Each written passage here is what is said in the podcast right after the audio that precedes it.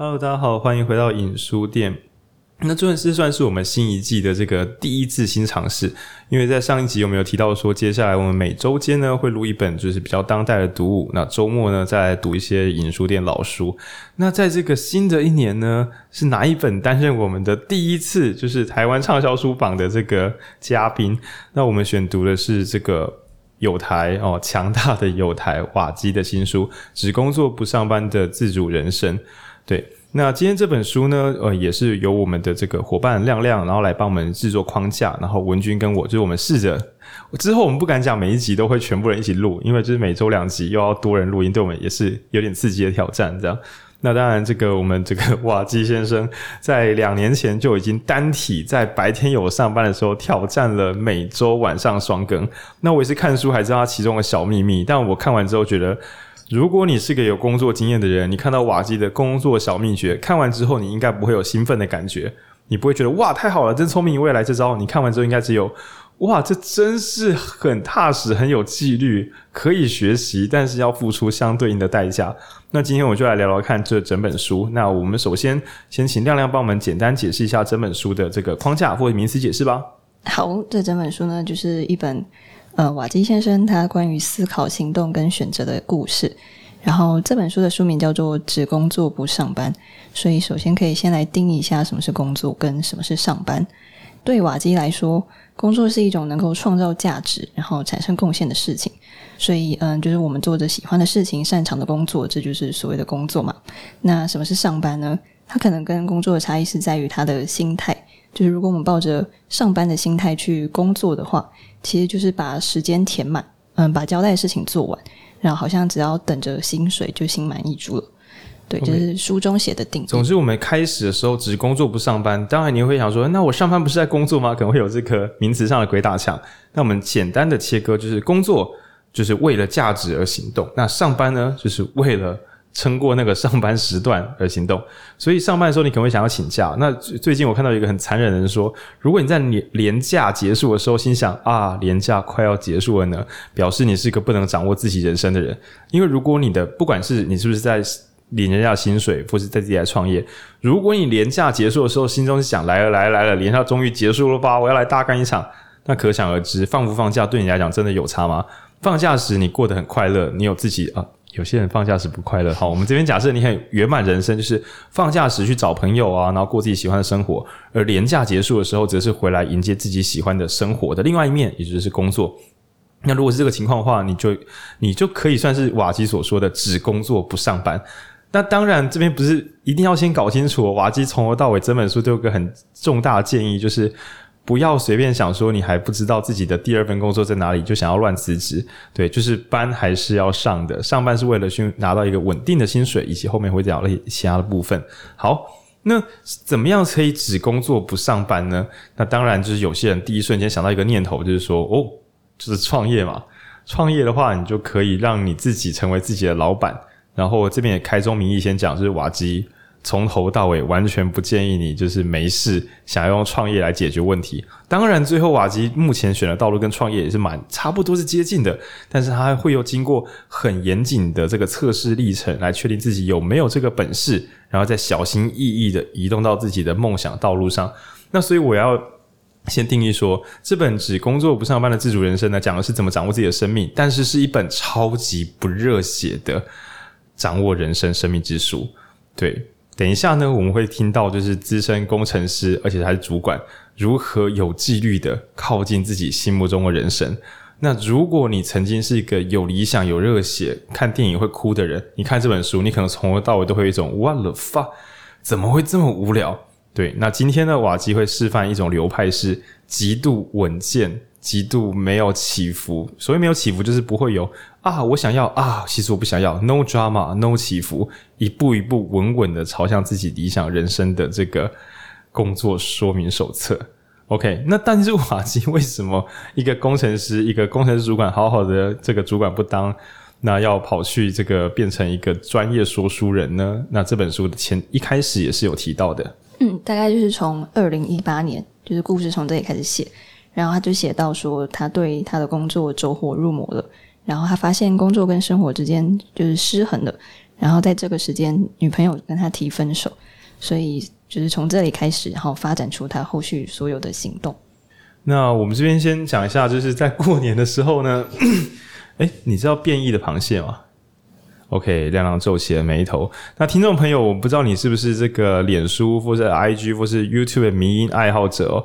在今年过年的时候，那大家听众有听过恋爱家教爱德华吗？这样对，就是有一个哦，我跟亮亮解释一下，完全听不懂。有一个异男，有一个直男，直男不要说异男，异男跟直男好像有不同的贬义。有一个直男，然后在科技公司上班，二十四岁，单身。然后呢，他就上一个 YouTube 的节目。那 YouTuber 呢，就是想要帮他找三个女生聊天，看看看有没有机会就约出去约会，大概是这样子的。嗯。但是那个男性呢，就是他之前花了十几二十万去上个恋爱家教啊，去婚友社都不是很顺利。然后呢，这个影片就是前面的采访，还有中间让这个男生跟三个不同女生测试性小约会，以及每次约会挫败之后的一些后话。但是因为整个影片节奏剪得非常非常好，然后两个男主持人弄得像社工一样在陪伴那个感情不顺的男性，然后整体而言就是，呃，我们不不得不说，在传统的社会中，男性不分你的长相或是口条，有的没的成绩等等的，如果你被弄成一个考试机器或上班机器的话，就真的很容易不知道怎么跟别人相处。那当然，我们刚刚讲那个影片，我会附在超链接。就是大家有兴趣可以去看，然后可以讲说我们从小到大有些情感教育的不足，导致有一些我不知道女生会不会这样，但导致一些男生非常的难以跟异性相处，非常非常 OK。那瓦基这样的状况好很多，因为毕竟瓦基有女朋友哦，跟我们刚刚讲那个影片里的人是不太一样的。但瓦基也面对一个困难，就是他以为就小时候嘛，就是我只要好好的读书考试，我真的一定要洗碗吗？不一定，有时候妈妈会洗碗这样。那长大的时候，我只要认真的上班。然后就是带领团队赚钱，那我一定要以瓦基书中所说的例子，出国的时候我一定要安排旅程吗？就是我不能够就是放空，上班全力以赴，下班就是放空，然后就是打电动或干嘛，这样是不行嘛？那终于呢，他想这样过，但是这个被他的女，他没有详细的写吵架过程啊，反正就是，诶，他是一开始是怎么说？就他女朋友为什么不爽？我有点忘了，因为他没有跟他讨论，就去台南啊。哦，我想起来了，对，后来瓦基的戏里面有写到这段，就是那个台积电有台南要扩厂，然后他就忽然想说，好啊，我要去南部，就是应该应该是职位可能有变迁嘛，反正就是可以更统合性的学会很多东西，所以决定去台南。诶，这真的蛮大胆的，就是跟诶，那是同居吗？跟女朋友不确定，反正就是要就是两个人可能生活已经二二十五，诶，二十五到三十左右，三十左右，你都三十岁左右论及婚嫁，然后忽然就说，诶，那个我下个月要去台南上班。真蛮了不起的，而且他是已经决定好了才跟他说的。哦，不是跟他说，哎、欸，我可能要去台南，想跟你讨论一下。没有事，哎、欸，我决定了，我要去台南。对，这是雷到爆炸，雷到爆炸。OK，然后总之他就是这样子，然后才发现对方真的，也许过去就有一些小忍忍让，我不太确定，反正就炸开。然后在这瞬间呢，瓦基产生了一个过人的觉醒能力。这边真的有点异状，我不知道瓦基本人有没有感觉到，你的觉察能力有点太多了。一般如果跟女朋友靠背玩，女朋友靠背，你应该就啊，这样我怎么会这样？或是跟女朋友怎么不懂我？这一瞬间，瓦基竟然他的震撼想到是，我这一生到底要的是什么？How？就是呃，不然就是你女朋友，我除非是对方这个女性朋友，她从头到尾都没有跟瓦基说过一声怨言，第一次真的暴怒，我猜只能这样，因为如果常抱怨的话，搞不好你早就该改了。就也许是一次的暴怒，然后就是敲醒了这个瓦基本人。但是现在这个周转也非常非常可怕，就是书里面虽然有写，但我个人体会的没有很懂，因为许多人遇到一样的处境，应该也是会一个执迷不悟，就是好吧，那我就留在台北吧，好吧，我就少上点班吧，好吧，我就早点退休吧，这不是一个正常人该选择的道路吗？那瓦基那时候他不知道为什么这个能能量跃迁，想的是我该如何从头重新掌握自己的人生，这段我没有很懂。对，那总之在产生这个飞跃之后，因为我书里面直接提到说思思考生命与工作意义，那我觉得对大多数人来讲，这个深思是不太可能产生的，而且一般要么就是有 trouble 但不深思，要么就是好像有在思考些什么，但是没想出个结果来。那瓦基想出的结果就算了，他还开始规划，所以该怎么做？所以你要察觉，你要定下目标，你要规划该怎么做，你要去做。对一般人而言，我觉得是投胎六辈子都做不到的事情。对对对，那这是整个前情提要。好，那到底瓦基想要怎么样的人生呢？这边给亮亮来跑一下我们这段的这个内容。他在书中就是写说，嗯、呃，他不想要当一只漫无目的、没有目标、只会追着公车跑的小狗。这边要小暂停，因为我们听众也有台积电工程师嘛。各位，你们是追着公车跑的小狗吗？我跟你讲，那个小狗是你的主管，所以你是这只小狗后面的更小的小狗。你还不是一只小狗呢？你，你连小狗都不是。我们这局要这样定标题，不知道会大乱这样。总之，身为贵为台积电主管，多少父母亲穷极一生就希望孩子好好读书、考试上台积电，还不是当人家的初级员工，是当主管，年薪三百万的公车后面的小狗。那他想掌握自己的人生，这个时候，我觉得对一般听众产生的下一个阅读障碍。就是你如果有同理的话，你还要能够同步切换。所谓同理，有时候你自己投射你自己在这个故事里面嘛。但在你投射故事，觉得对啊，我也是一个追着公车奔跑的小狗。你要知道，人家的公车是世界最强的台积电，它大概是一台火车，无限列车。炭治郎，他全就是炭治郎全速奔跑追无限列车，他是追着火车小狗。我们这些人可能看他们在追火车时，心想我看的什么？然后他决定想要掌握自己的人生，可是他的跑速呢，本来可以追那台火车。对，我觉得这边要小心，因为因为 我很怕一些热血的听众，不管是不管是影书店粉丝还是瓦基的粉丝，真的有时候误以为照着这样做就没问题了，但是忘记了照着这样做这几个字本身就是有难度的。抱歉，亮亮，我整个大打断，我们回到小狗。对，嗯嗯，对，反正他就是他不知道他自己到到底在追求什么。他好像过去都在追逐一个虚幻的目标，然后这目标只是为了一个更高的地位，或者是更大的权力、更多的钱，所以他就一直在怀疑。但其实我在看这段的时候，我蛮我蛮出戏的，就我想说，怎么会有就是一个瞬间的，就是这么戏剧性的觉悟，然后或者是他之前都没有发现什么不对吗？那甚至是那如果他女朋友没有。他女朋友跟他提分手，就是说 最后节目录得很成功，但女朋友没有挽回，那今天这本书还要出吗？嗯、呃，就、呃、这个反思难以回答。我们如果瓦基刚好听到节目的话，不是他 为什么他每周录两集，为什么要听我们这个偏门电台？Fine，我改天再去投诉问说，如果女朋友没有挽回会怎么样？这样对。啊，重点是他如果换了工作，然后工作不是自己想要的呢？哦，他里面有写啊，就是就再试试看，就因为他那时候有想到两年，就是他的存款为什么要算过，就是全力投入两年不行的话再回来，哦，也没也还。至少试过了，嗯，对。那我自己在这边是极度敬佩的，因为许多人说想要转职，想要干嘛，大概从什么二十五岁讲到八十五岁都没有动过，对。然后我觉得他想完之后就有去，不止想要追逐梦想，还开始规划要准备多少资源来支撑这个赌博，对。那我认为呢，你只要有带带着钱去赌博，都算是负责任的行为。那我解释一下这句话讲什么？许多人说我要为我的梦人生下赌注，但他都没有带赌本。他下了赌注之后，发现赔爆了，然后后面就还要想办法跟叫别人来借钱，然后满足自己的赌博。那瓦基可以说是把赌金都放在桌上，说我要来赌一把，输的话算我输，那赢的话我就可以掌握自己的人生，算是很负责任的行为了。对对对。然后他就写了一句叫做：“因此我开始广泛的阅读书籍，然后一步一步改变自己的旧观念，打造一个就是截然不同的自我。”然后我就想说。可是这个因此后面可以接各种事情，就是为什么是阅读，然后或者是呃，如果你后面因此加了呃，我之后去了，可能我之后去旅行，旅行或者我之后去创作，我之后去学音乐，就是我后面接的所有东西都可以改变它。但我不太确定，或者我蛮好奇的是，为什么是阅读？就是为什么是阅读改变他的人生？OK，但我我自己这段呢、啊，这个也真的要很细看，因为很多人顺理成章觉得，对啊，对啊，阅读改变他人生。但是聪明的亮亮发现了没有了，瓦基谦虚了，你自己就是你自己改变自己的人生了。因为应该说阅读只是一个他者，在你常态的人生轨道上面啊，你要见证新的事物，旅行是一种方法。但说实在话，一个还要正职上班的来讲，阅读算是一种最低成本做法。但也有可能是看有些搞不好用看影集、看电影也可以顿悟新人生，这是有的。有些是听音乐都有可能。总之，借由一个别的媒介。那因为纸本阅读终究是所有资讯吸收的最高速。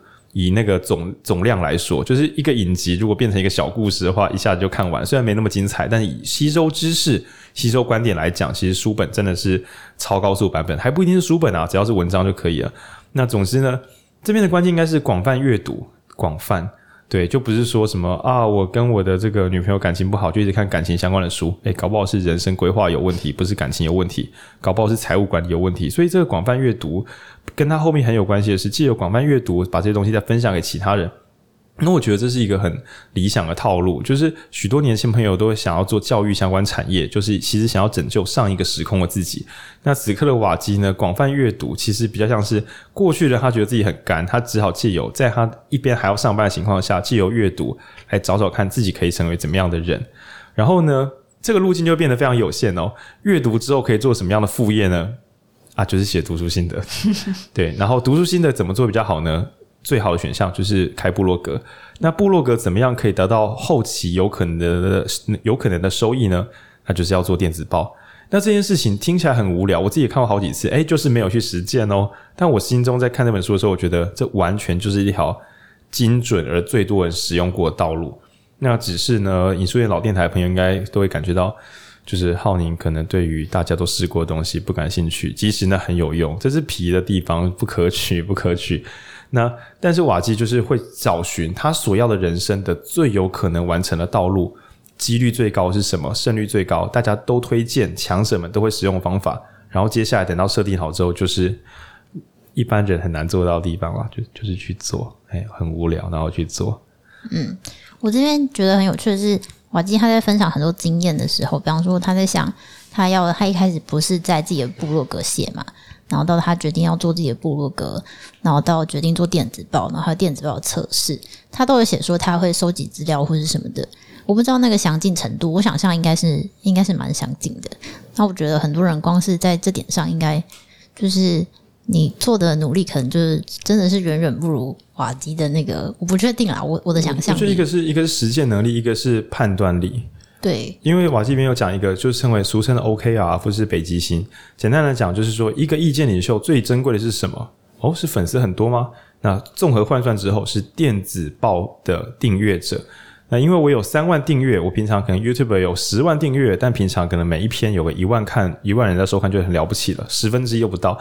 但有时候只是演算法在整理，之前转变就已经做过了。你有百万粉丝，你每次上新片的时候，其实不到一万人看到，那那一万人。看到我有上片又不点，最后就只剩五千人会看。我的百万粉丝只有五千点阅。那但是如果电子报有个十趴二十趴开信的话，你有十万粉丝就有一两万点阅，是很可怕的事情，而且它只增不减。那除非你的受众就是把你的那个电子信的变掉。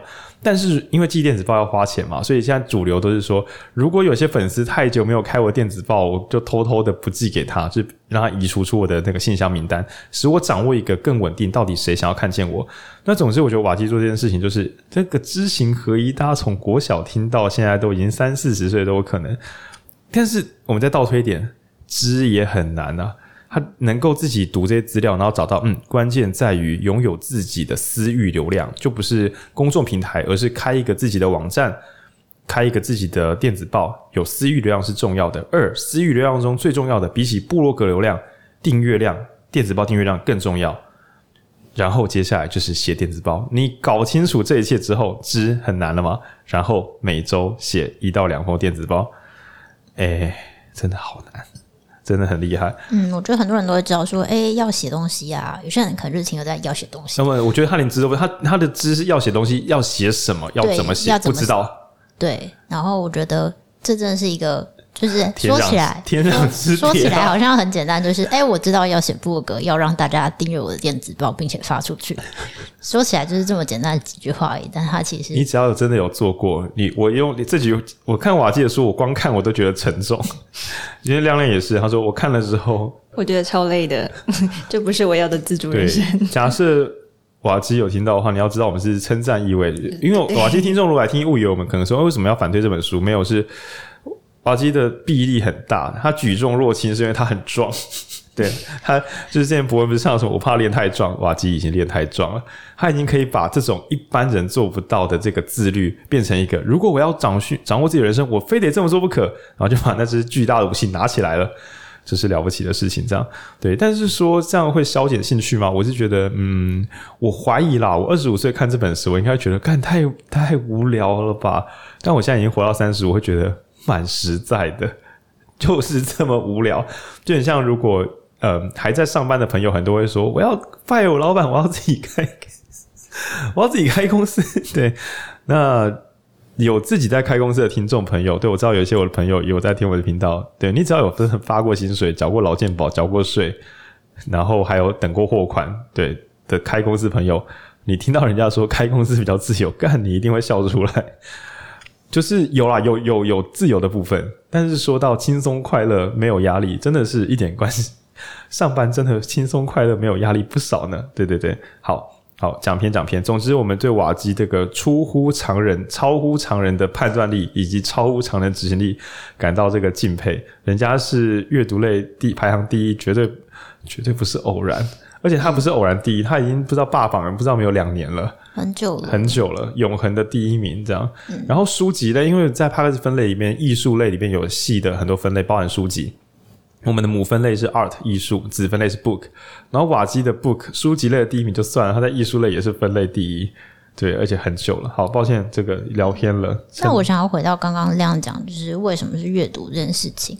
我觉得确实也不一定要是阅读啊，但是我觉得，就如果你真的想要。仿照瓦基这个路线的话，就是我觉得要像是像瓦基，我觉得他应该是读书读了蛮久了，然后这件事情他可以做起来没有那么费力，然后又可以滚得起雪球。就像我们刚刚讲说，嗯，他拿起武器的那个重量可能比你重很多，但是因为对他来说是相对没那么费力的。我觉得如果你想要做的话，一定也有很多是适合你个人的某一个你比比别人做起来更容易或者顺畅的某些事情。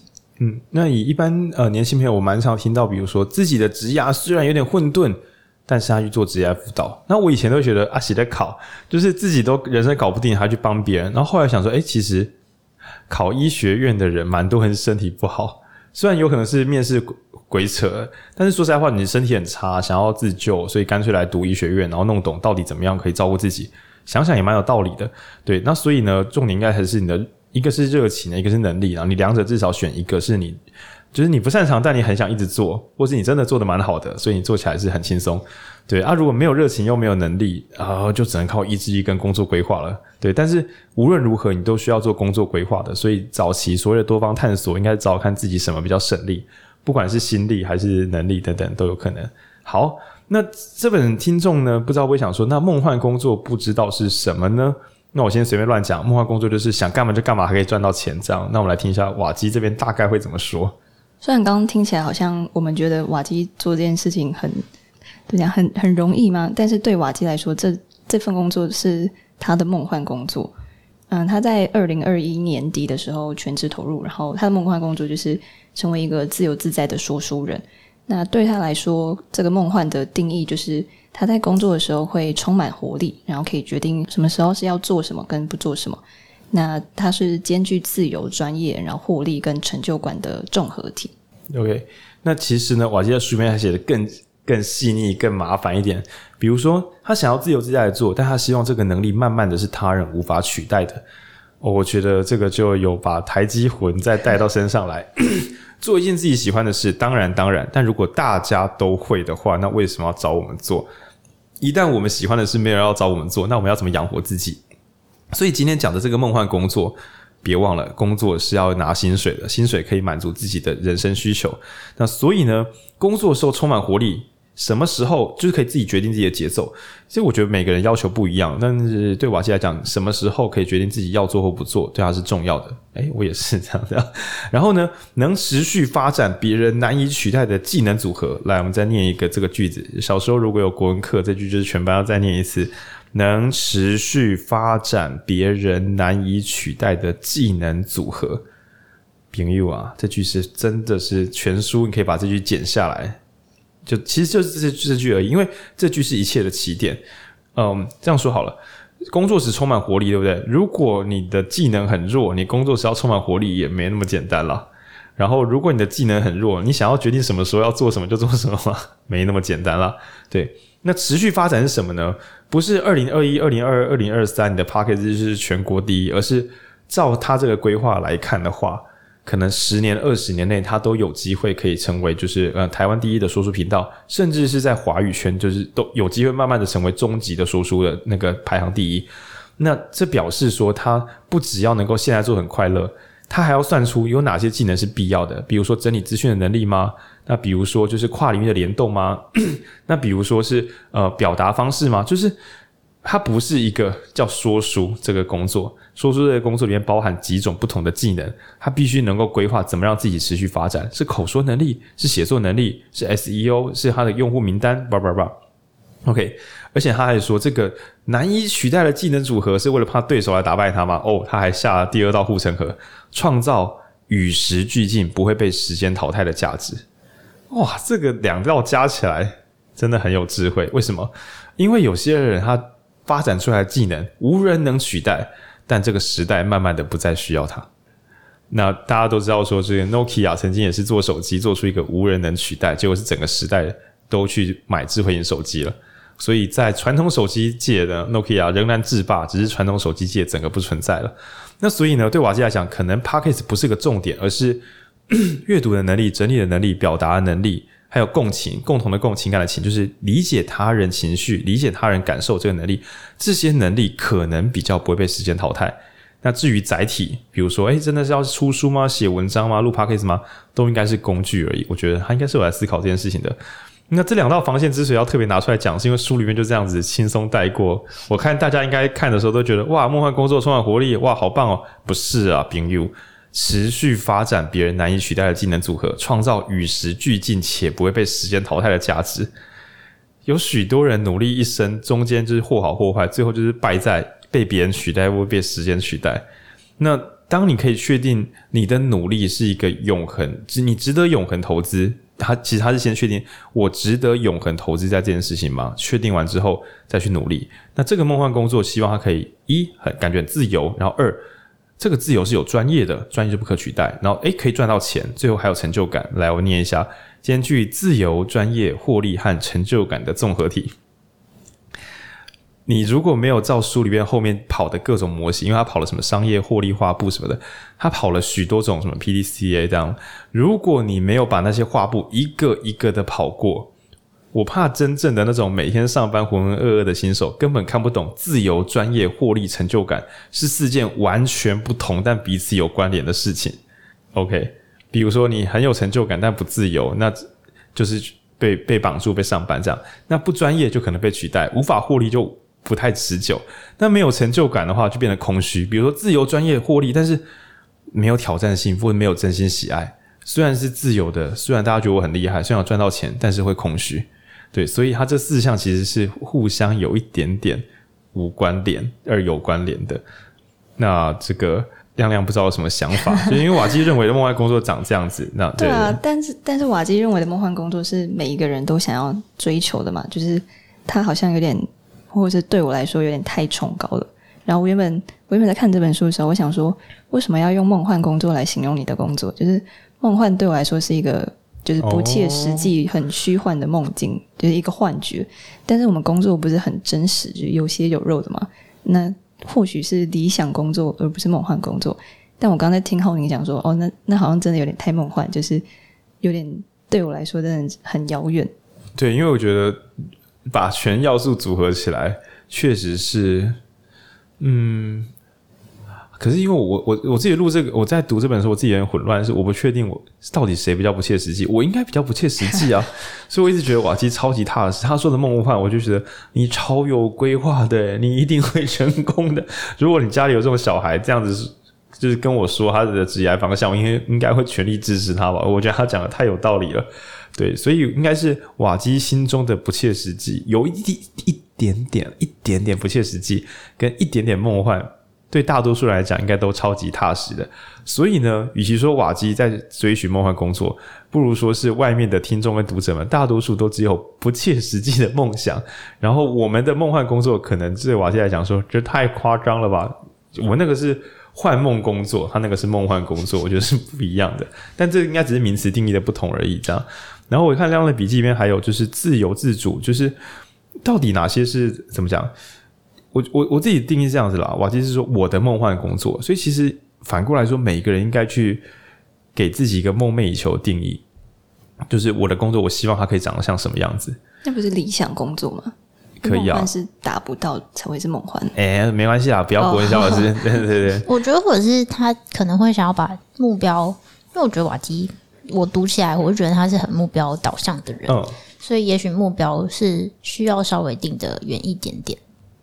然后，但是他其实也同时就是很努力的在靠近他。他定目标是个天才，他定的都是眼前的他不容易做到，但是有机会可以做到。嗯嗯，对一般人来讲，这就是你要很务实的有工作经验，才有可能设定一个有困难但有挑战机会的目标。这真的超级难。那当然，随着怎么讲，你时常去试着挑战一些自己想要但不知道做不做到的事，久了会有手感。对啊，如果你一辈子都是尽可能保守的操作，所以对瓦西来讲，他可能觉得他一生都很保守，所以第一次要做这个不可控的东西，对他来讲是很有挑战性、很梦幻的。那只是呢，我从一个旁人的眼中，只觉得这个人早就做好准备，他一直很自律，他一直很能够找到自己的切割自己的目，不止定下目标，还可以切割工作范畴，然后还可以有这个执行的意志力，这已经是一般人可能一辈子都凑不起来的这个黄金组合。然后他在这个前提之下去追求一个自己认为自己做不到的工作，对，当然我们也不是打马后炮，就是说啊，你一定做得到，没有，他还是很厉害。他当时那样想，跟现在可以有这样的流量，这真的是一件不得了的事情。不是说一做做一定会有，对，他在看不太到到底有没有可能成功的机会下，还是把它跑完，就是真的很厉害。OK，那瓦基这边也很客气啊，他就写说，别人眼中的梦幻工作，在我眼中并不梦幻。因为对于一般就是连求生、谋生、赚点钱都很辛苦的一般大众来讲，年薪可以到三百万的工作，那这终其一生的努力也不可能拿到这种工作啊。但是对当事者而言，他觉得他的人生都绕着这个台积电的工厂在打转，在他心中这是一个很赚钱的工作。但如果说，哎，你这生你这一辈子，这是你梦寐以求的工作吗？我们讲梦梦话，如果叫梦寐以求好了。然后对他来讲不是、虽然很赚，但是你说叫我梦寐以求，每天被困在这里，当然这对世界是很有贡献的，然后这也是极度专业的工作，所以他是不是专业呢？很专业，他是有获利，也可能有成就感，但不自由。他他心中想要自由，对他来讲，此刻的他自由超超超级重要，或者是他不想要这一辈子过完，或是精华的这个年轻岁月过完，他都完全放弃了自由，只选择专业、获利跟成就。他决定要试试看，我有没有可能再把最后一块拼图叫做自由拼上去？这是很恐怖的事情，因为你眼前就是放弃了，你拿出你的专业，放弃你的自由，然后所以跟你交换就是给你钱，然后给你成就感。但你眼前你最大最大的底牌就是你晶圆厂的工程师的这个带团队的专业，你要把这个放下去换你的自由，那你很可能会把你的获利跟你的成就感一并舍弃。那所以我觉得最刺激的应该是这个地方，只是他本人写起来变得很轻描淡写，但其实对于正常来讲都是很恐怖的事情。我们先放下什么年薪三百万这件事情，因为他对一般人来讲，你是不是不能共感年薪三百万呢？诶，我也还不行哦。对，就想象说，嗯，医学系好，因为我们叫做医药学群的朋友，你就把你的医师执照封印起来，而且你家里还缺你这份薪水，对。就是你不是说什么全家一家都是医师，就是你有做没做真的没差，不是这种，而是你从小到大考上这个系，就是因为你整个家里都是，今家里很穷哦，需要你这个薪水，然后你不像我一样，我开外挂，我爸妈过世这样，你爸妈还没过世，希望你好好赚钱当主治医师，这个时候你还可以当个三年主治医师，三十五岁的时候说我要离开这个职业，干超恐怖的啦，啊离开这里我要去哪里？就是我相信很多医药学群的朋友，药师、医师也好，你听到这个节目，听到这段，我我想要唤起对雅瓦基的这个敬重，就是你如何能够花了这么多时间？因为瓦基也是有读到台大，应该是哪个研究所？应力所，力应力所这样，你都读到台大的研究所了，才拿到这个工作，又做到主管了，年薪三百万了，这时候要把这一切都斩断，我是觉得正常的一般人也是斩八辈子不会斩断，就是每天在那边啊，轮班好烦哦。直到退休了，直到老死了，嗯、这这这这这其实是正常的啊。他前面有讲，他真的是就是你有点像是跟自己说，你过去三十年都努力错方向了。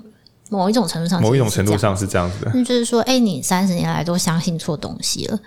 这其实我觉得对一般来说应该是非常非常大的冲击。就当然他有渐渐的觉得他相信的东西好像有一点问题，好像不是真的他想要的。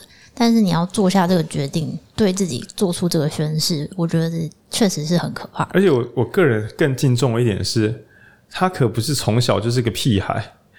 我从书中所见，瓦基从小应该是超级循规蹈矩的，一路这样子。然后 我觉得这样的人进台积电，台积电之福啊，就是一群有纪律的战士，然后一起把好的目标完成。可是你从小到大，一路到三十岁，都是这么稳健的在做自己，做做社会规范的事情，然后突然跳出来做一个不知道会不会有稳定获利的事。那这实在是我，我反而觉得这段应该写多一点啊。但瓦基好像就是我不知道内在有什么样的神秘调试方法，反正一瞬间唰，也许是大量阅读吧，或是说他没有写，是在这样无穷无尽的 Podcast 风有分享他自己的心路历程，也说不定。但总之书中跳过了这段，就直接进到各式各样稳健的、有纪律的工作法，包含商业化部、PDCA 等等的工作法。但我真的觉得他其实是他有这个决定，但到他真的脱离，其实花了蛮长的时间。对，他是很。非常有纪律，就是他后面有十四个步骤，如何非常有纪律的建立自己的下，他几乎是已经完全建立了下一个工作，他才离开台积电的。就他决定要离开台积电是一回事，跟他做好准备的再离开是，就是那个时间，我觉得能够花这么长的时间跟力气去转换，也是哦。因为一般人想说，哎、欸，我要我自己的副业啊！你什么时候想赚到钱？三个月后吧。然后瓦基那时候读完各家名家国外的一些 podcast 或者是意见领袖，叭叭叭，他发现说，嗯，大家可能要写部落格，快则三年，慢则十年。好，那就先来写个三年部落格吧。看到底有谁会这样子啦？而且是一边上班一边每周周更文章。那大家知道影书店。连 每周一起 Podcast 都有困难，那你会说哦？可是尹书店你平常也有工作，瓦基可是在台积电上班当主管的。其实我两年前听到瓦基电台，我最困惑的就是怎么可能有人可以在上一个这么重的正职的班的晚上录音？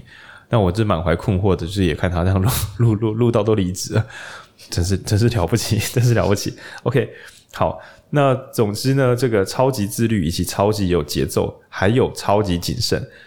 这个定目标是定下说，我两年后假设想要离职，我先随便乱讲，这边我没有对着瓦基的脚本，就也许是好，我要在这两，我要在上班的途中呢，两年内每周周更两篇 Podcast，以及那个每周要写一篇文章，要一要三千字，靠，这个一般作家要出书，这样就真会死人，我之前失重挫失败一次这样，然后呢？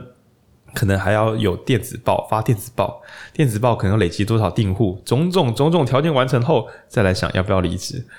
对，那一般人应该是好想离职哦，不知道离职能干嘛，然后去外面上一下课，那再回来好了，应该是这个流程。正常人应该不会定个两年计划，然后想说我先执行两年，再看我有没有离职的本钱。但是很好玩的事情是，之前忘记哪个名人讲的，人们会高估一年可以做到的事，但低估一日可以做到的事之类的，就是，哎，高估一年可以做到的事，低估十年可以做到的事情。哦，对对对，就是你会想说，哦，我明天要干嘛干嘛，其实没那么简单。可是没有想过，你如果每天每天努力，你很快的，你的这个你的成就会超过你的十年想象。就等你一回头时，发现你已经走得比本来目标远太多。但前提是你不能想说我要马上跑到那里。那总之呢，这个神秘的瓦基心路历程没有彻底的告诉我们。我真的觉得那个纠结应该是要，可是有我书中我觉得瓦基有提到说他不是很能够展露自己，所以要讲他觉得自己口条不好，叭叭叭。也许这段是更深刻的，就是他怎么转换过去。那又或者是说，他说好，我就来转换。只是书中的篇幅是一两页，但实际上那一两页花了他一两年。就他他其实很多时候都是，那我于是我开始修改电子报，那其实可能挂号六个月。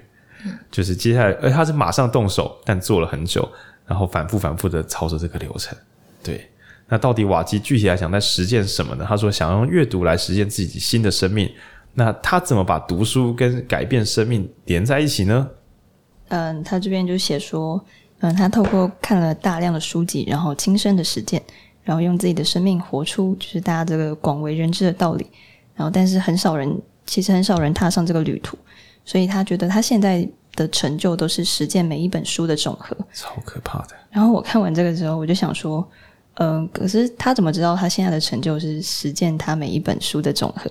又或者是说，为什么大家都知道就是书写的道理很好，但是却又做不到？那那他后面写了十四个行动计划，你怎么期待读者可以做到这十四个行动计划？啊，这个我们的年轻朋友，瓦基，如果你在听的话，就是我们年轻员工哦，就是 我觉，但这个真讲的超级好诶，这真的是强者的盲点诶。首先，一般人不是连看一本书都不会执行吗？嗯，对吧？那瓦基一定也知道，所以他知道执行很重要，看没有用，执行才知道才有用。但是呢，同时你写了一本书，把这么多理想的方法整合起来，诶，大家连。一本书的方法都做不了，你整理了十几二十本书，我看，我看大家是要用一辈子我，我看大家是要用，对，这是一本有用的书，但我们要等待有缘人、有用的人来看，这样。好，那刚刚亮也问说，怎么知道成就是每一本书实践？我自己觉得应该是是因为，嗯，他读的很多书我也有看，但我几乎都没做，我偶尔有做一点点，我就觉得爆干有用。如果真的全部都做，我应该是马上飞天。真的，真的，因为它后面有一个有一个附录，五阶段还是什么的，就是各阶段哪些书会有帮助。对，嗯，然后推荐书目那边，对，他真的把我常常有时候想想的东西能做的全部都做到一个已经不能几乎不能再更好的这个这个版本。然后呢，我以前有时候会念一些小朋友，就是说，真的大家不要太想什么才华不才华的，你就把能做的事做一做就好了，因为大家根本就根本就没有人在努力。你到很厉害的地方会有很多强者要竞争，但一般从零到一的这段，大多数人都说说连做都不做。就像 Parkes 更新，就是停更率好像有什么九十几趴，对，所以大多数人所谓的开个节目就已经很了不起了，有开就了不起了，但持续录又更了不起。所以真正开了持续录的人一百个不到一个，所以你想说啊，这不会很普通吗？就打开来录，我们就是一趴的人。小时候考 PR 九九很简单吗？没那么简单。长大很简单的，因为大家只要没有外力压迫的话，一下子就停下来了。那所以像瓦基这种，不止执行了一招，还把所有能执行的招数全部连起来，全部整套执行完了，不容易，不容易。那至于怎么知道哪些是值得实践呢？这就恐怖了。两个可能性，一个是做了之后看有没有用。就是都试试看嘛，有用就继续做，没用就不做。嗯，第二个呢，则是工作跟生命经验。就是读书的时候，你怎么知道这本书是在胡乱的，还是真的很有用？这个我其实想不出一个好的。我自己也觉得有一点经验累积，对，但这样讲跟没讲一样。所以我提供另外有用的方法是：你觉得有用的方法，赶快试试看。然后，那接下来就要问下一个：那你怎么知道是试的不够久，还是这个方法有错？对啊，看真的没人，我我。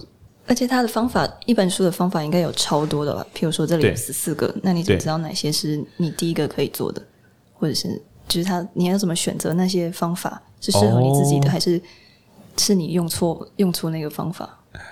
这个我也答不出来。以以我的流派，就是选一个你觉得最棒的，先痛干一轮，就是把它做起来。因为如果因为犹豫什么都不做，大概是最输的。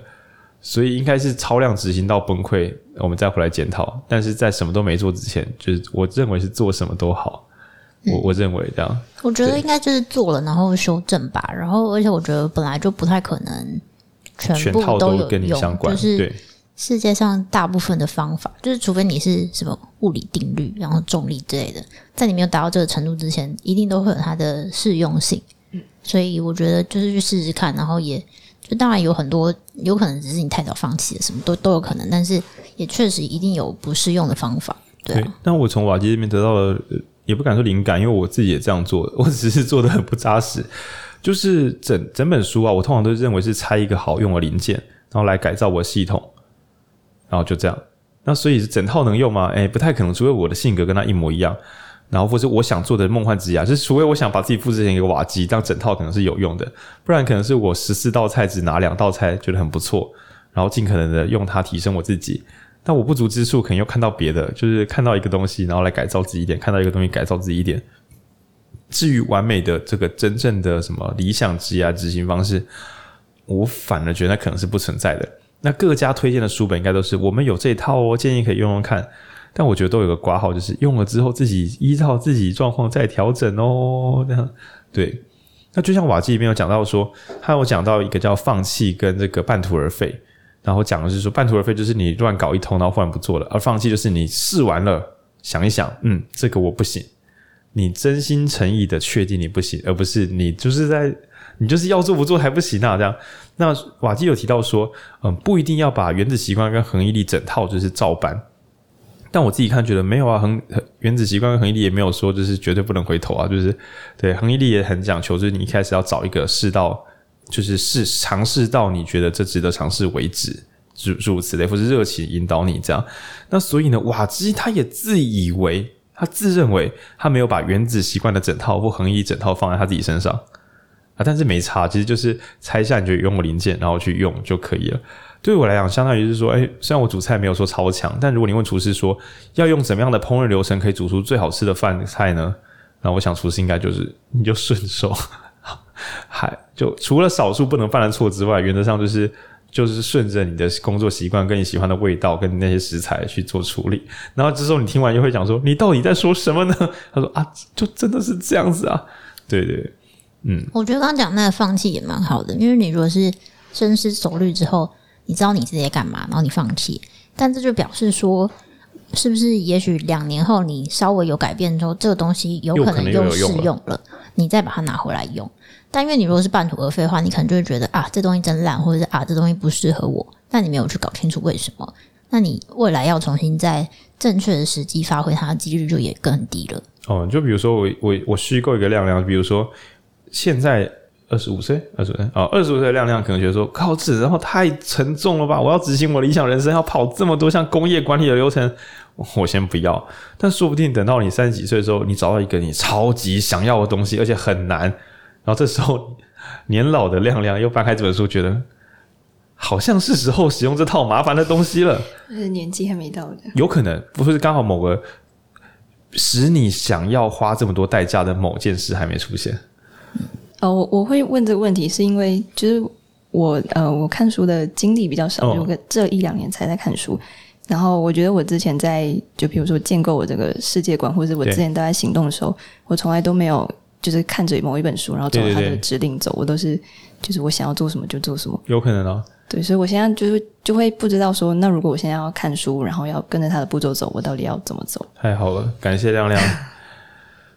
到底该看书还是不该看书呢？引书店等等的灵魂拷问，然后所听众，等一下我们在听阅读电台，怎么讨论要不要看书？就是这个，你没有我我讲一个很老的故事，你有听过？呃，我有讲过什么 Hold Money Money Mo 的故事吗？嗯，很久有一集很久以前，好，再讲一次这样。抱歉，瓦西听众，我们会离离题聊天。引书店听众应该就在等这个，这样就很久。我国小的时候看那个故事，爆肝感动。然后就是讲说有一个老和尚，然后我们现在先把一点定一下，就是这样说：我以前都不阅读，我觉得可以自由探索。可是瓦基从阅读来做他的人生探索，我到底该如何是好？我该进入阅读吗？这真的有用？就是你你不是质疑人家，你也看到人家有用，可是那你该往这边移动吗？可是你在阅读路上的感受跟感动跟行动，好像也不不一定会像你以前的那个不看书的自主探索这么好。这这这是我先做个前提。嗯嗯好，然后以前呢有一个和尚，然后他就是求佛法，然后去路边，然后个老太太，然后就他有一个和尚在山路上走，就看到远远有一座山在发光，然后根据他的这个佛法惯性，他就知道说那里有强者啊，强者才会有这么漂亮的佛法的光啊，他就过去是一个老阿嬷，然后吓一跳，他以为是一个大庙不住持，那个老阿嬷就就在那边就是捡东西、捡柴火什么的，然后和尚就说：“哎，请问你是修行人吗？”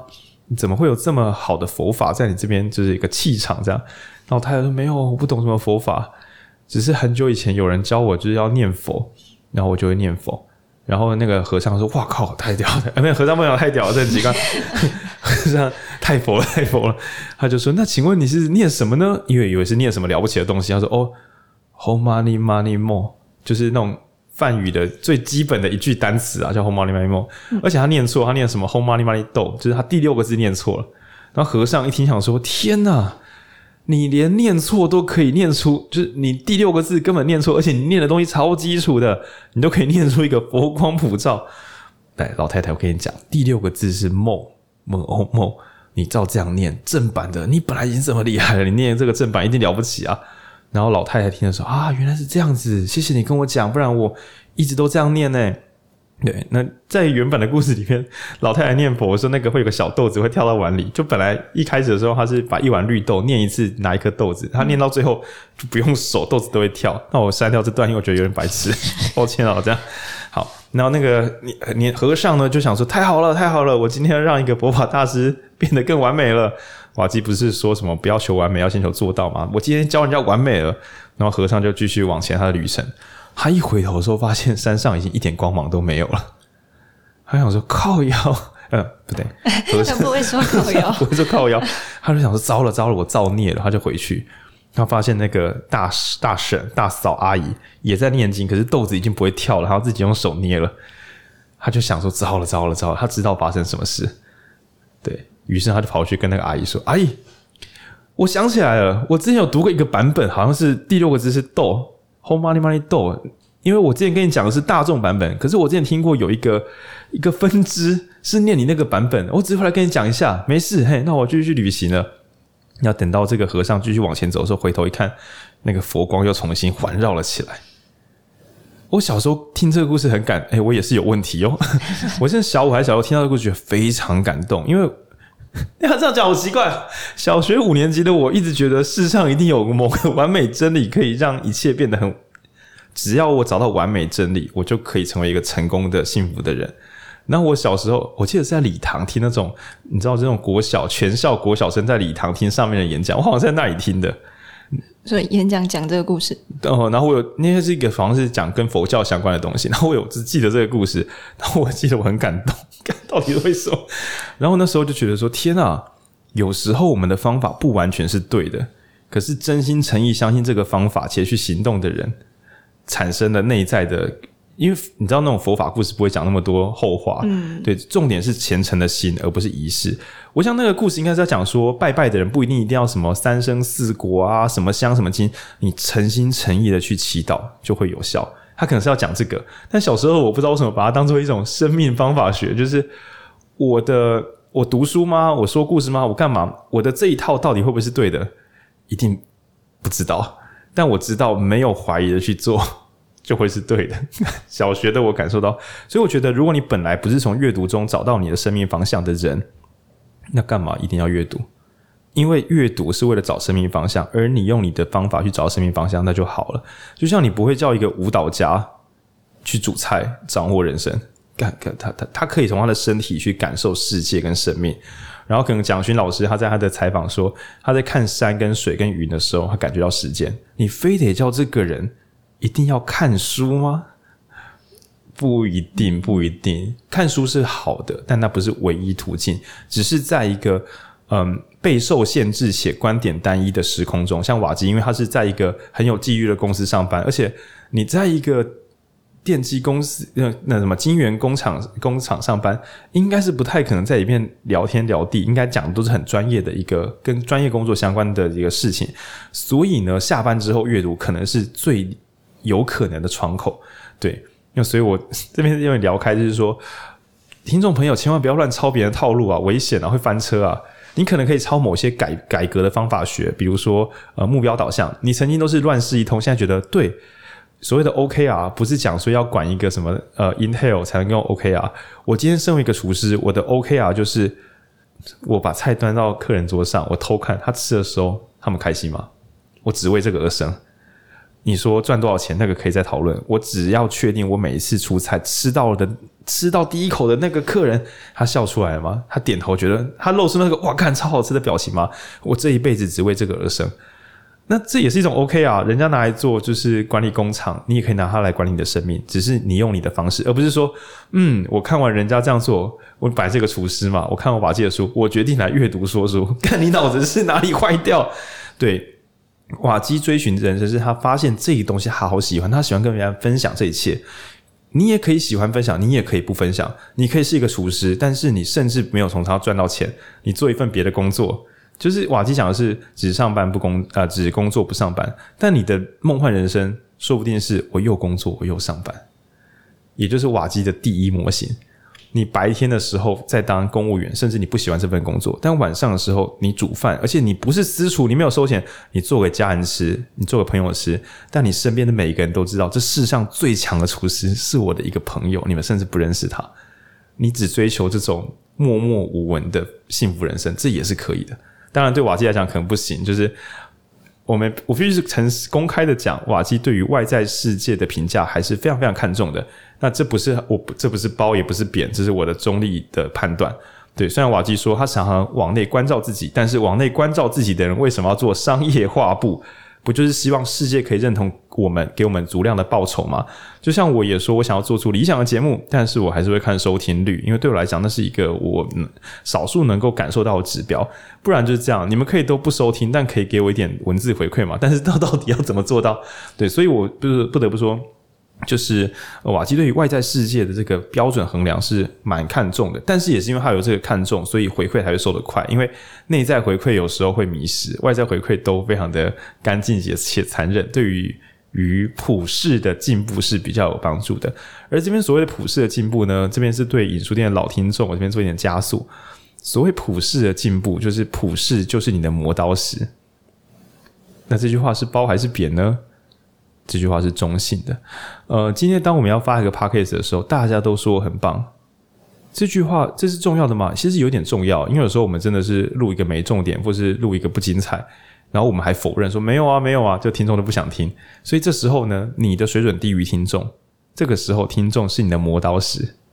但是终究只靠外部回馈的人，他的瓶颈就在于大众终究是世界的平均值。所以你终究只能够满足这个世界的此刻的人，对？那你会说哈，所以这样是表示瓦基录的东西很平庸，整个一般听众听吗？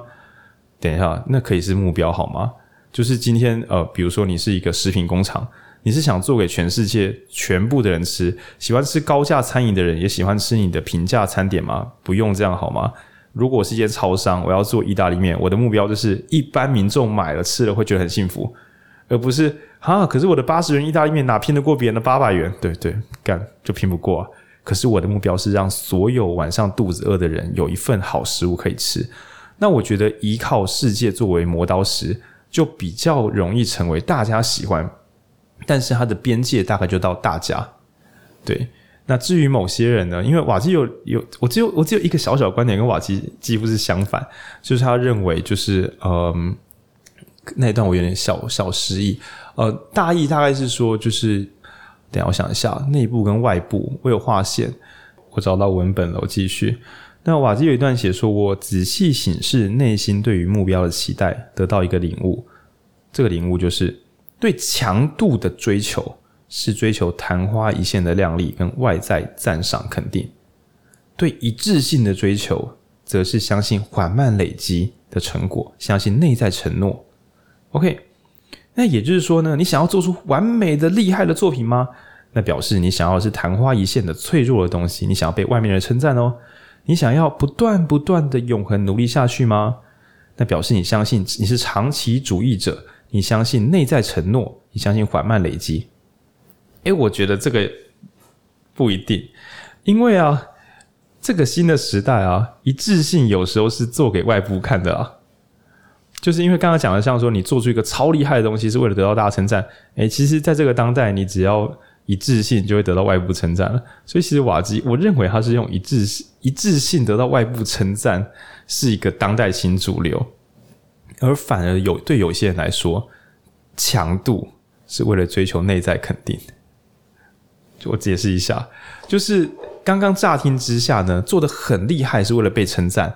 而努不断的努力是为了完成自我承诺，但我反而觉得，在这个新时代，有一种可能是一致性是为了外部称赞。以 Podcast 跟 YouTube 来讲，你每周固定上两集，你自然流量就会高，外面的人会觉得哇很可靠。OK，我认为一致性是可以拿外部称赞的，然后反而一些无人知晓的强度是为了内部肯定，就是你在这边做的努力，其实根本就不会有人知道的。当然，如果你说你的强度是作为外部人看是一一回事，但我认为许多做到登峰造极的某些小地方，就像瓦基做的很多努力，你今天不写书，一般听众是看不出来那些地方是厉害的地方。对，但到到底这叫一致性还是强度呢？我觉得有时候也只是作文比赛而已。但我另外一个觉得是瓦基他很小心避开自己的完美主义，可但可能是为了治疗自己，因为可能过去有完美主义倾向，就什么都不敢尝试。然后他既有降低完美主义倾向，让自己可以不断的行动下去，在无限的行动跟无限的修改中变得更强。因为以我自己来讲，我我也觉得一致性是非常非常了不起的事。那它是对内还是对外，我觉得都有可能。但至于追求强度，就是追求遥不可及的梦想，它真的只是表演给别人看的吗？嗯，我不确定瓦基的状态，但如果是我自己的话，那些神乎其技，我很多时候都是想要表演给某个看不见的东西看的。像执着吗？就是你一直想要。这边就是一个爆干离题了。大家有读过朱少林的《燕子》吗？对，这是一本老书。你有听过《伤心咖啡店之歌》吗？没有。对，这还是合理的。在我高中的时候，有一本书，在大学生或是我的更前辈那边很红，叫《伤心咖啡店之歌》。它是一个很诡异的故事。对，那我自己觉得好看，但我觉得那很吃电波。文君有看过？嗯。对，就是主角到一半的时候，大家一局是沙漠大大远足，然后最后再回到城市中，然后有许多酷炫的中二不大二年轻人，然后就是抽烟喝咖啡，讲一些很难懂的话，哲学讨论，叭叭叭，很 emo，这爆干 emo。对，然后叫《伤心咖啡之歌》，然后第三本叫《地理三万尺》，很酷，类科幻，很难懂，我觉得感动，但我不会说。而中间则有一本可以被读懂的感动小说，哎，不是感动。它叫燕子，燕子是一个舞者，一对一些一群舞者的故事，舞蹈者的故事。然后舞蹈者要跳跳给谁看呢？呃，观众，呃，一般会这样想。然后呢，在整部小说中有一个非常非常严厉的教授，他我忘记名字，反正他的特征是会弹烟头，就是把烟蒂弹弹在别人脸上。他对他的学生生气的时候，就弹烟滴到人家脸上。那在中后期的时候，这个教授病变得有点重了。然后主角是一个女生，她就是一直觉得她天分不够，她很努力，她不知道自己适不适合吃这行饭，但是她在尽力了。然后那个那老师对她一直暴开严格的。最后那个教授是得癌症或什么，连烟都弹不好的时候，在在倒数计时的时候，这个主角在这个教授老师旁边，然后听这个老师说：“你知道什么是天堂边缘吗？”这个很酷，是后来“天堂边缘”这四个字，好像我记得有变成舞剧，舞曲好像有那个剧作，好像有这四个字，就是因为前面他们一直在讨论，他们有一出舞剧叫《天堂》，一个舞马的天堂，在最后就是这个教授的最后一段台词，因为讲完之后，我记得后面他就过世了。他说：“天堂边缘是什么？许多舞者一生没有看过天堂边缘，但是你只要看过一次，你就一生都会为他而奉献。为什么？你在舞台上的时候。”台下的聚光灯反过来照着你，于是你看不到台下的任何一张脸孔。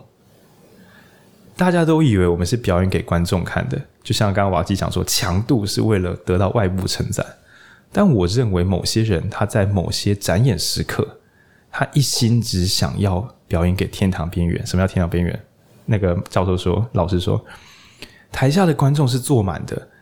人们身上会有热气，所以在冷气的在剧场之中产生的水汽，就是体温产生的薄薄的水汽跟雾，加上灯往你眼睛刺着你的眼睛，你往下看只有刺眼的光芒以及白色的雾气，你看不见任何人，但你知道你一生所有的努力都是为了对着那个模糊边界全力投入，那就是天堂边缘。对，那是我大一的时候看干。我这个东西对不对，所以我就觉得说，某些救急的强度，你哪里期待真的有人可以看得懂？哪里有期待真的有人看得到呢？你只是对着一个可能的边界，尽你的全力对它展演，然后期待有一个人可以，也许读懂，但其实那又哪里重要呢？你只是在全力的投放你的一切，对着一个更高层次的东西做出努力而已。而这样的人。很容易失去他的工作，跟失去他的人生。就是我们刚刚讲那个是艺术家的终极表演形态，他真的是为了掌声吗？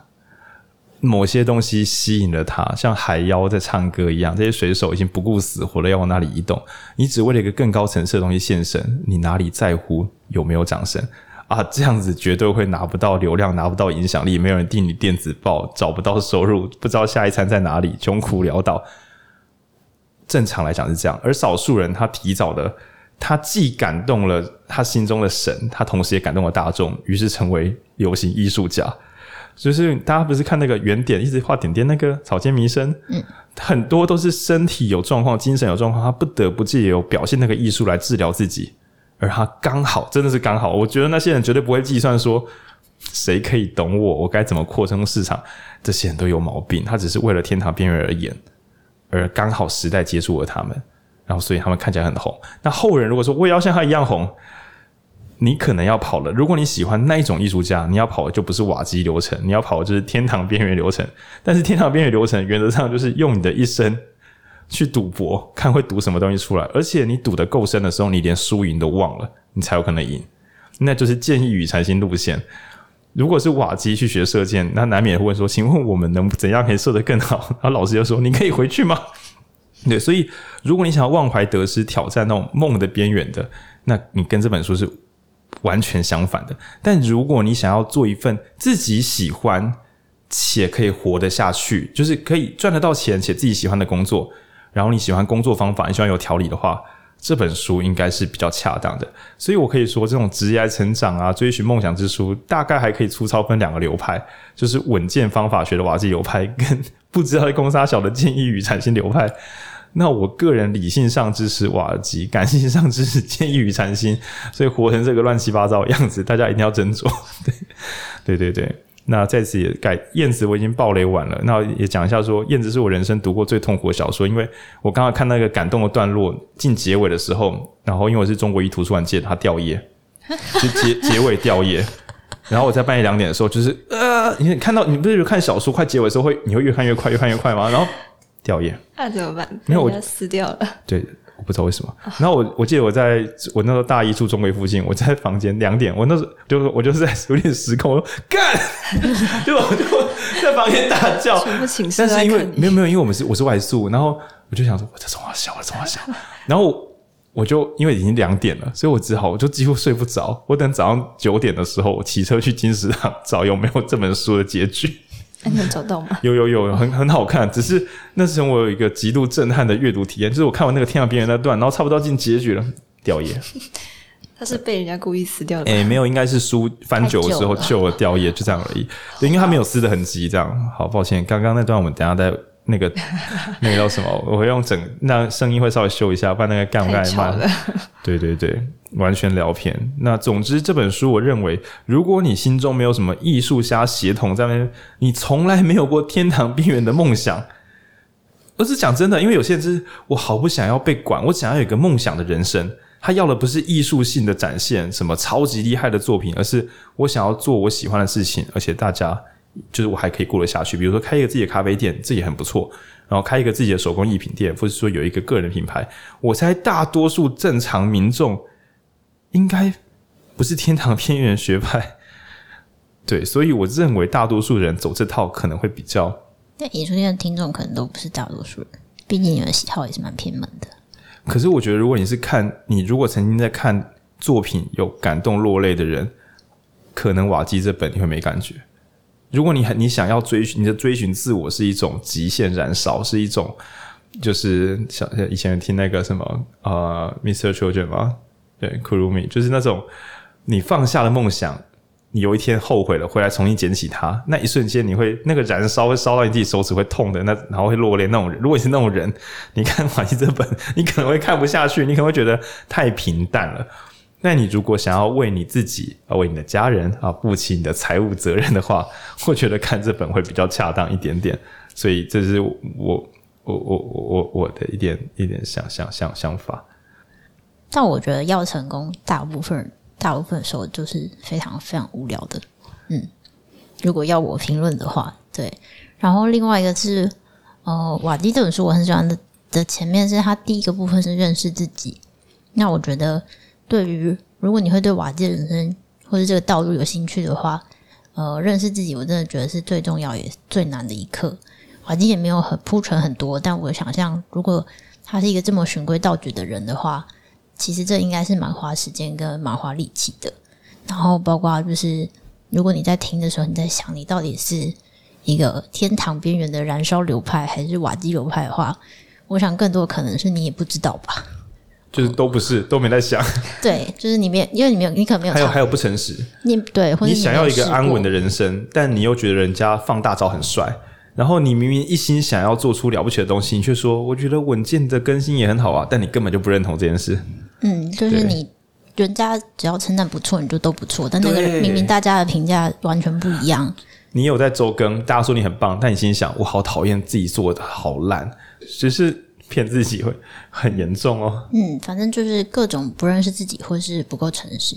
我觉得可能是更多人的问题，就是比起你要想说你可以照着哪个流派走之前，还还有蛮多其他的功课的。我自己觉得 前置作业比较痛苦。嗯，然后我觉得瓦基我还很喜欢另外一点是他提啊，他写到他准备离开台积电的那个最后两天，那边我还蛮喜欢的，就是他还是有点舍不得跟很感谢这一切。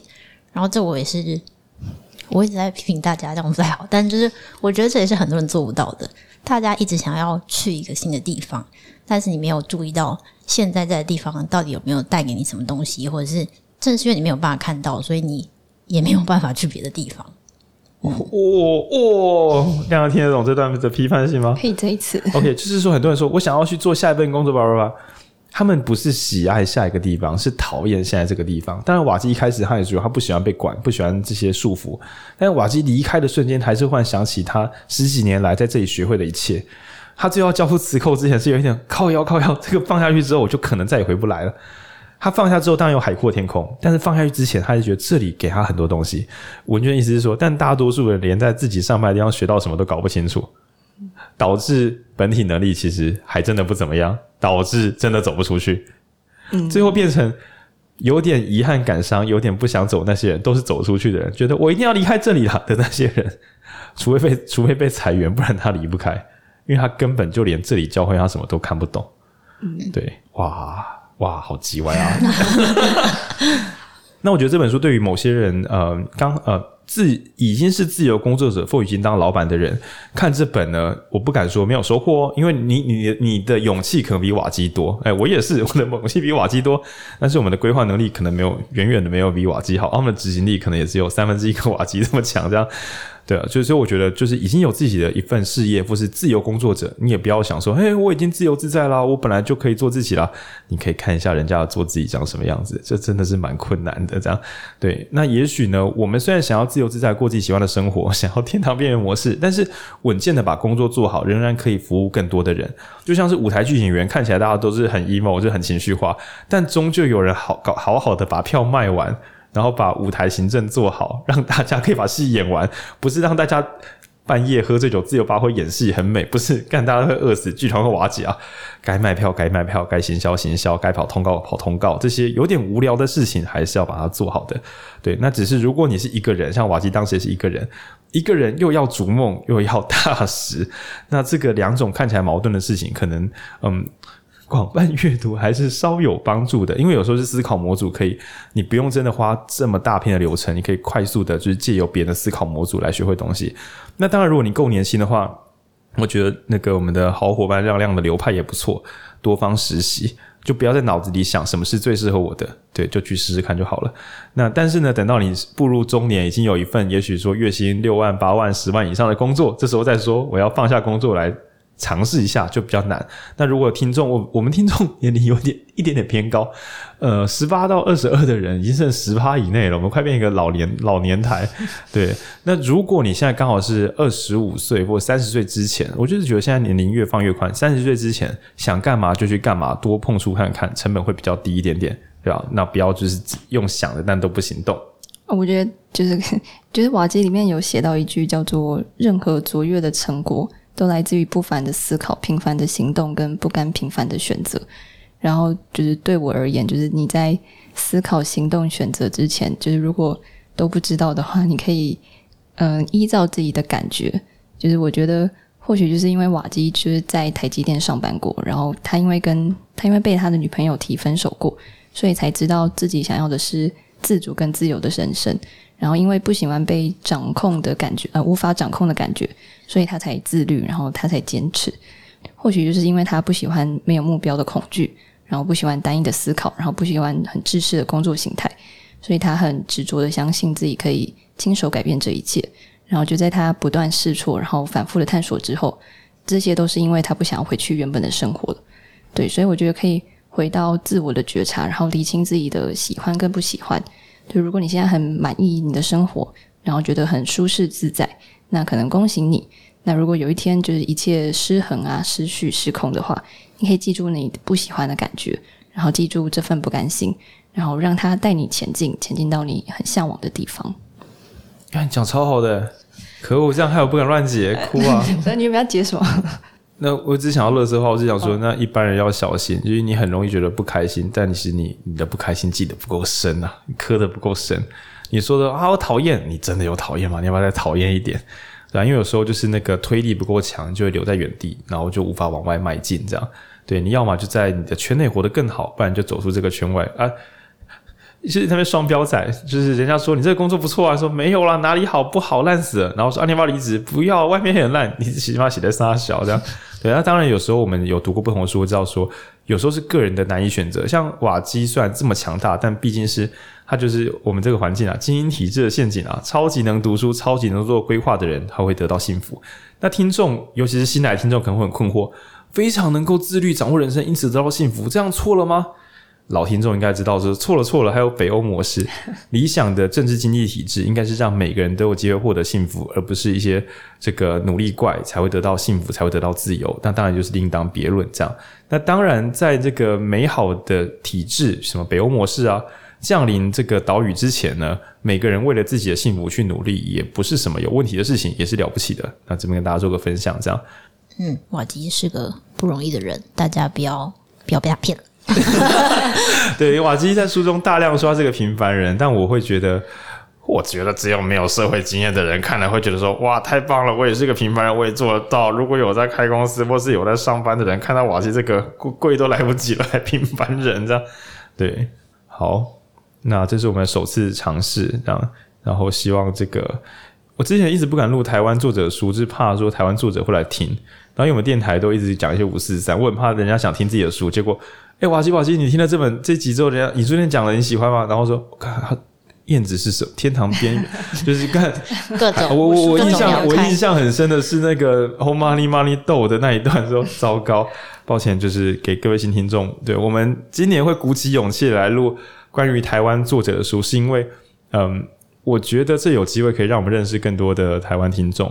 对，然后我之前不太敢录，是因为很怕被骂，因为我们都会鬼扯，然后很怕就是台湾作者或作者朋友会觉得说这还到底公啥笑。然后我们讲一些国外的书的话，不管好坏，大家总是 总不会有就是国外的作者的朋友跑来念我们这样，所以我们是鼓起一点点勇气。那我们也是希望说，除了这个台湾的当代读物之外，我们介绍一些老东西。那就是如果有兴趣的话，也欢迎听我们周末的版本这样。那我们是影书店，改天再慢慢跟大家自我介绍。谢谢大家，新年快乐！祝大家可以个这个跟瓦基一样勇敢，跟浩宁一样 emo，看他们坏掉，这会坏掉，不好吧？不好吧？对，我也觉得我过得很好玩，但我真的觉得我绕了很远的远路，看起来这么好玩。如果我正经一点，应该早就财富自由。到底要冲多少？好玩啦，好玩啦，没压力了啊！爸妈都过世了，对，这个是瓦基没有的优势哦。跟各位介绍，拜拜，拜 拜拜拜。